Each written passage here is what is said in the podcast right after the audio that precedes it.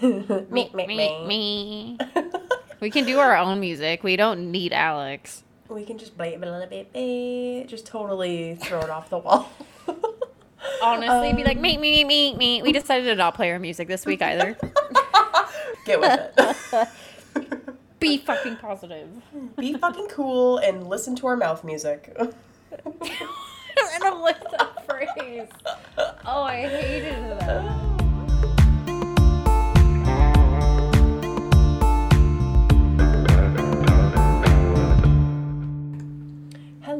And welcome to Everything We Can't See, the podcast.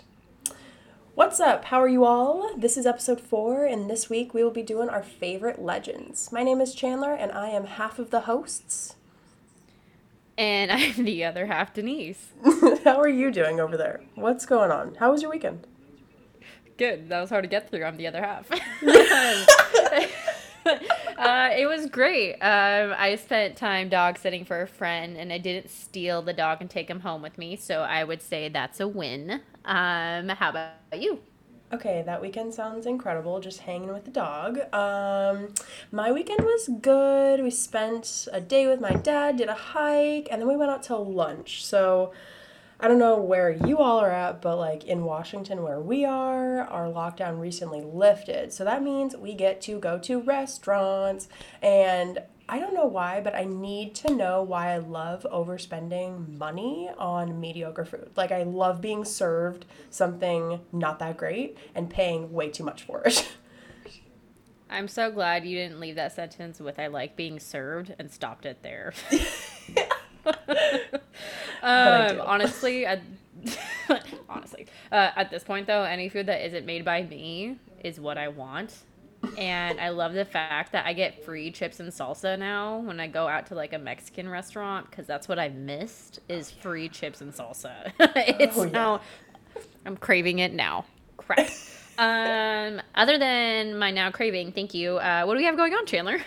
so let's see. So it's Tuesday, June 23rd for us right now, and um, we're doing something really exciting. Uh, so we're expanding.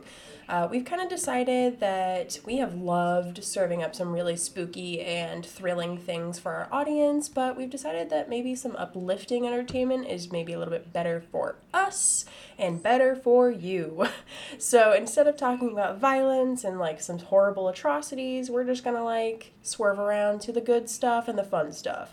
Um, but I know some of you were really looking forward to us talking about the Black Dahlia and us talking about Dr. Hodel. Don't worry, we are going to shame the shit out of him in due time. I promise that will happen. We loved learning about Dr. Hodel. I mean, I don't know about love, that's kind of a strong word. It was very interesting to learn about his life. Um, and we're excited, honestly, to put it on hold and give you guys something really lighthearted because we definitely need something lighthearted. So uh, I'm pretty excited to hear about what we have going on today. Yeah, so like I said, we're going to expand. So, our category of like what we'll be talking about in the future is going to be still ghosts, still kind of hauntings like that. It's going to be also legends and myths, and then also spirituality. We'll mix that in as well. So, today is going to be the first episode of Legends and Myths. Uh, and our episode today, especially, will be about some of our personal faves. So I'll be talking about Bigfoot, Sasquatch, uh, my favorite mythical creature. And Denise, I think you're going to be taken away with some Greek mythology. Yeah. Um, so here's a quick mini legend for you from the Greek gods. Uh, I find this legend very interesting because it's the first time I've really heard of a nymph denying a god and being like, screw you, I'm going to be independent. And I find that amazing. Um, so this story is about Apollo and Daphne. In Greek mythology, Apollo was a god of light, and it was his job to pull the sun across the sky in his four horse chariot every day. He has also been referred to as a god of music, poetry, art, medicine, knowledge, plague, and archery. Apollo was also the son of Zeus, the god of thunder. Apollo was also famous for being an oracular god and had two cults in Delphi and Delios. I'm saying this all incorrectly and I apologize. People would it happens. People would come from all over the world to learn from Apollo and what their future held. It was believed that as the god of both medicine and plague, Apollo could also heal people. uh, as well as cause disease by shooting people with his arrows. Kind of counterintuitive. uh, Too much power. And it's ironic because you'll find out. Um, Apollo one day was being quite snippy and short with the god of love, which was Eros, and mocked him for using a bow and arrow.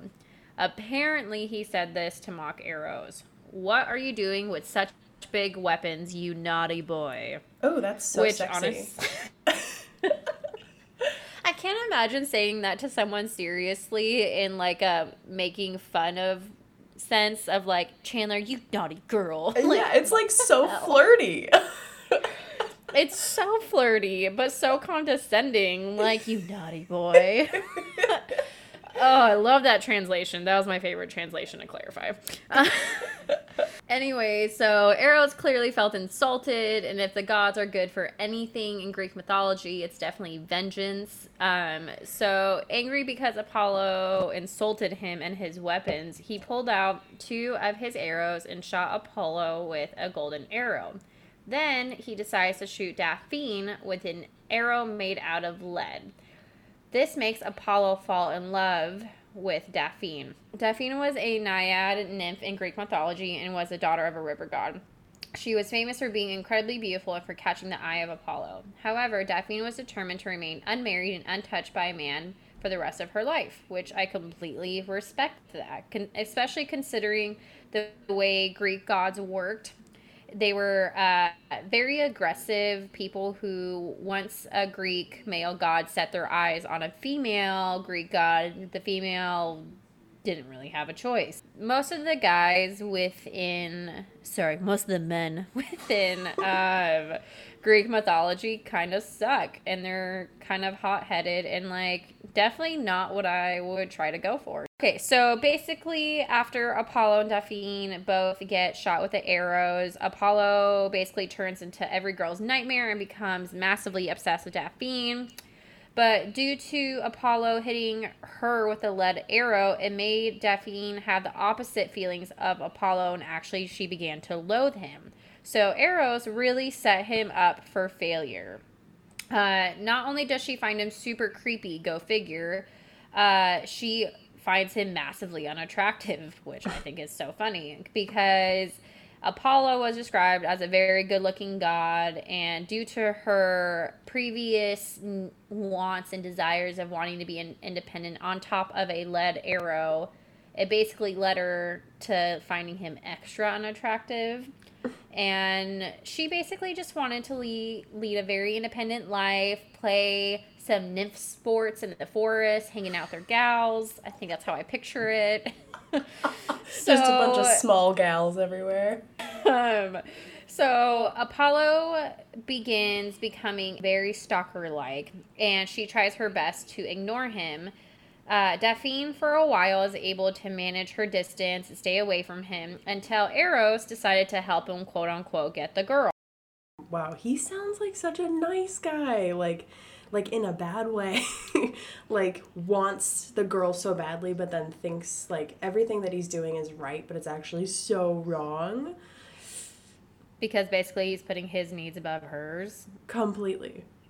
Right? He sucks. What a god. Um, is that an insult now? Can that be? I'm not sure. That's hilarious. um, I just find it very ironic that Eros decided to help, considering this whole situation happened because he was butthurt over getting insulted over his weapons.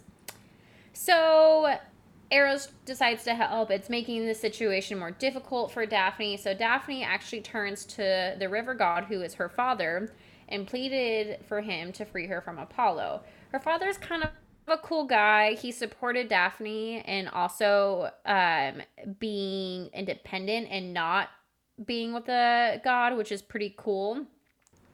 Her dad decided to do something else instead. Daphne began to feel a numbness in her body and realized that her body was becoming a tree.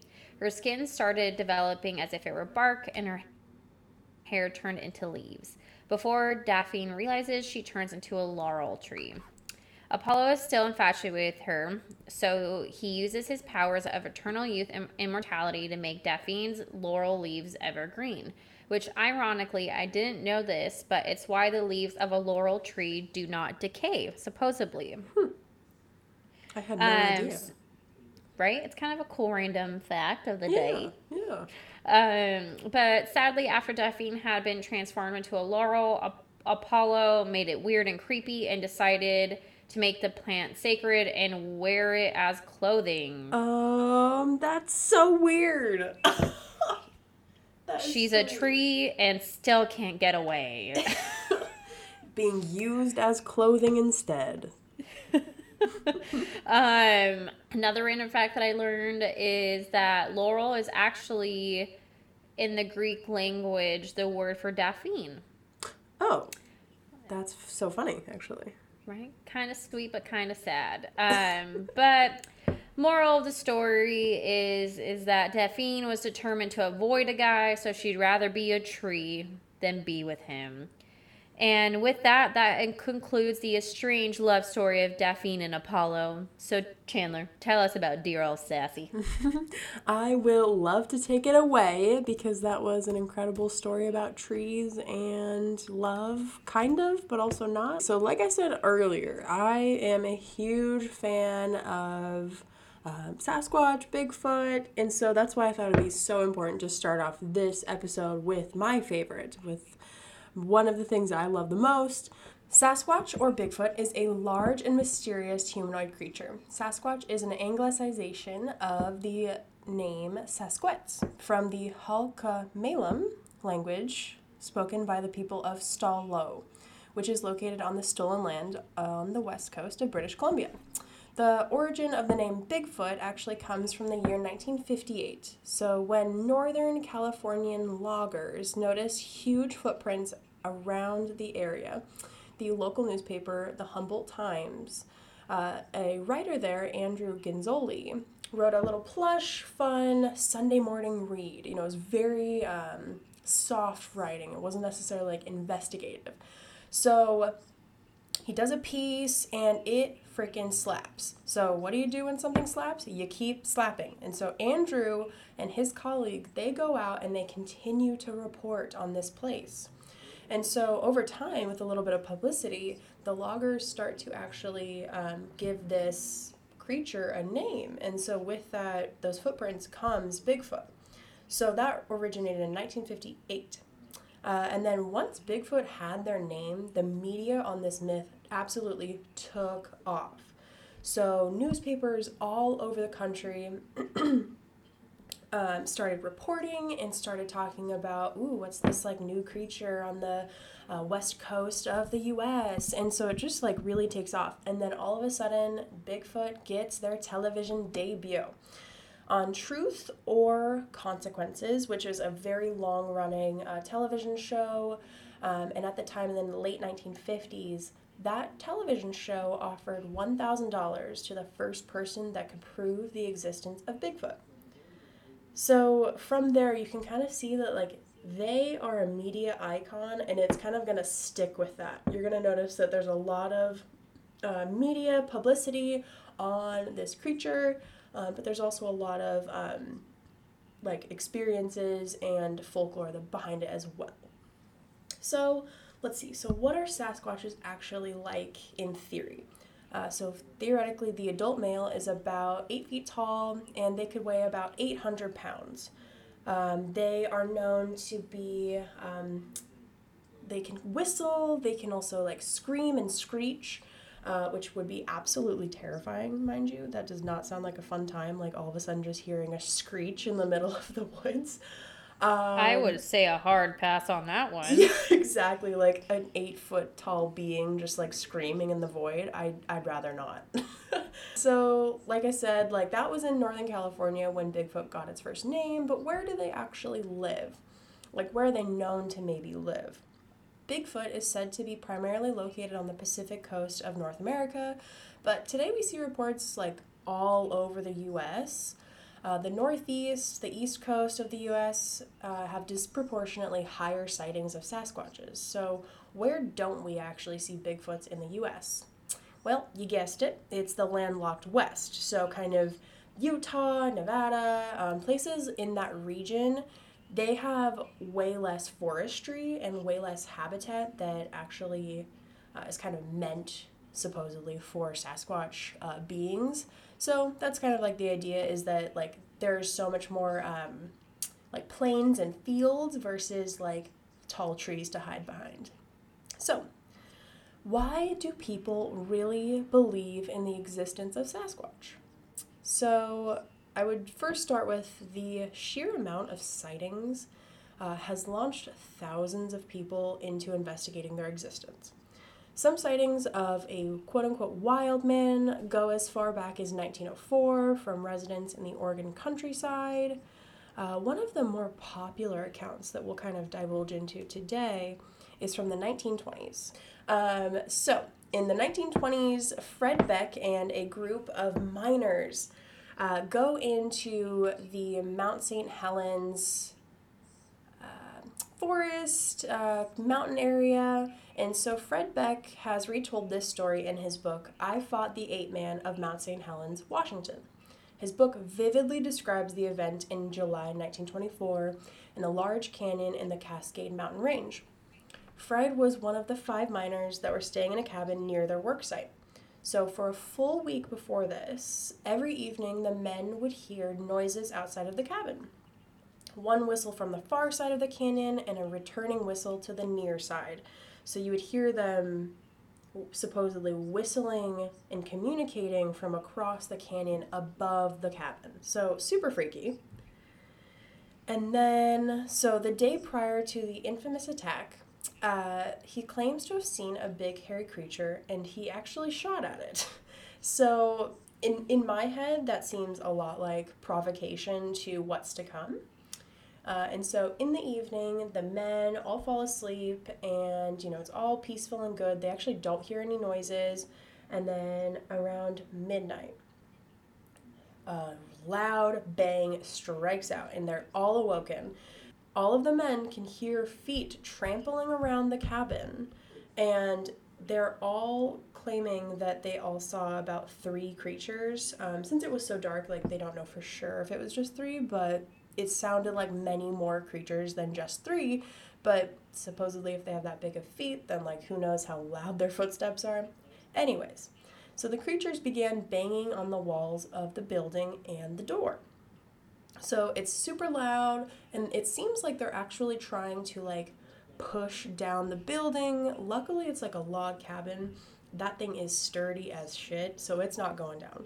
But upon the banging and all of that, all of that commotion, the men decide to return fire.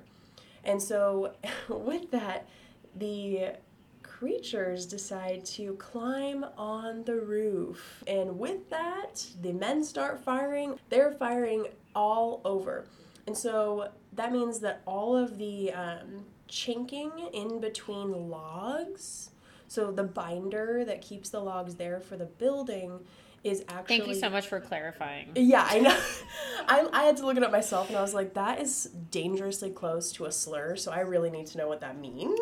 Um, I at first was like, chinking? Is Yeah, she like that's- explaining a sassy term that I don't know? Like. like, did I just make that up? No, it's it's like a thing. So like you know what keeps it sealed? That's kind of the sealant of a log cabin. And so when they're shooting through this stuff, it's obviously being broken, right? So you can kind of see outside. So once all of the chinking is kind of more uh, vulnerable to maybe an arm, uh, I'm going to read through a little passage.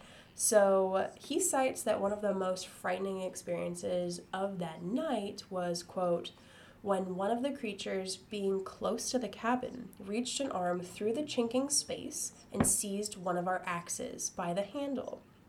A much written about incident and a true one.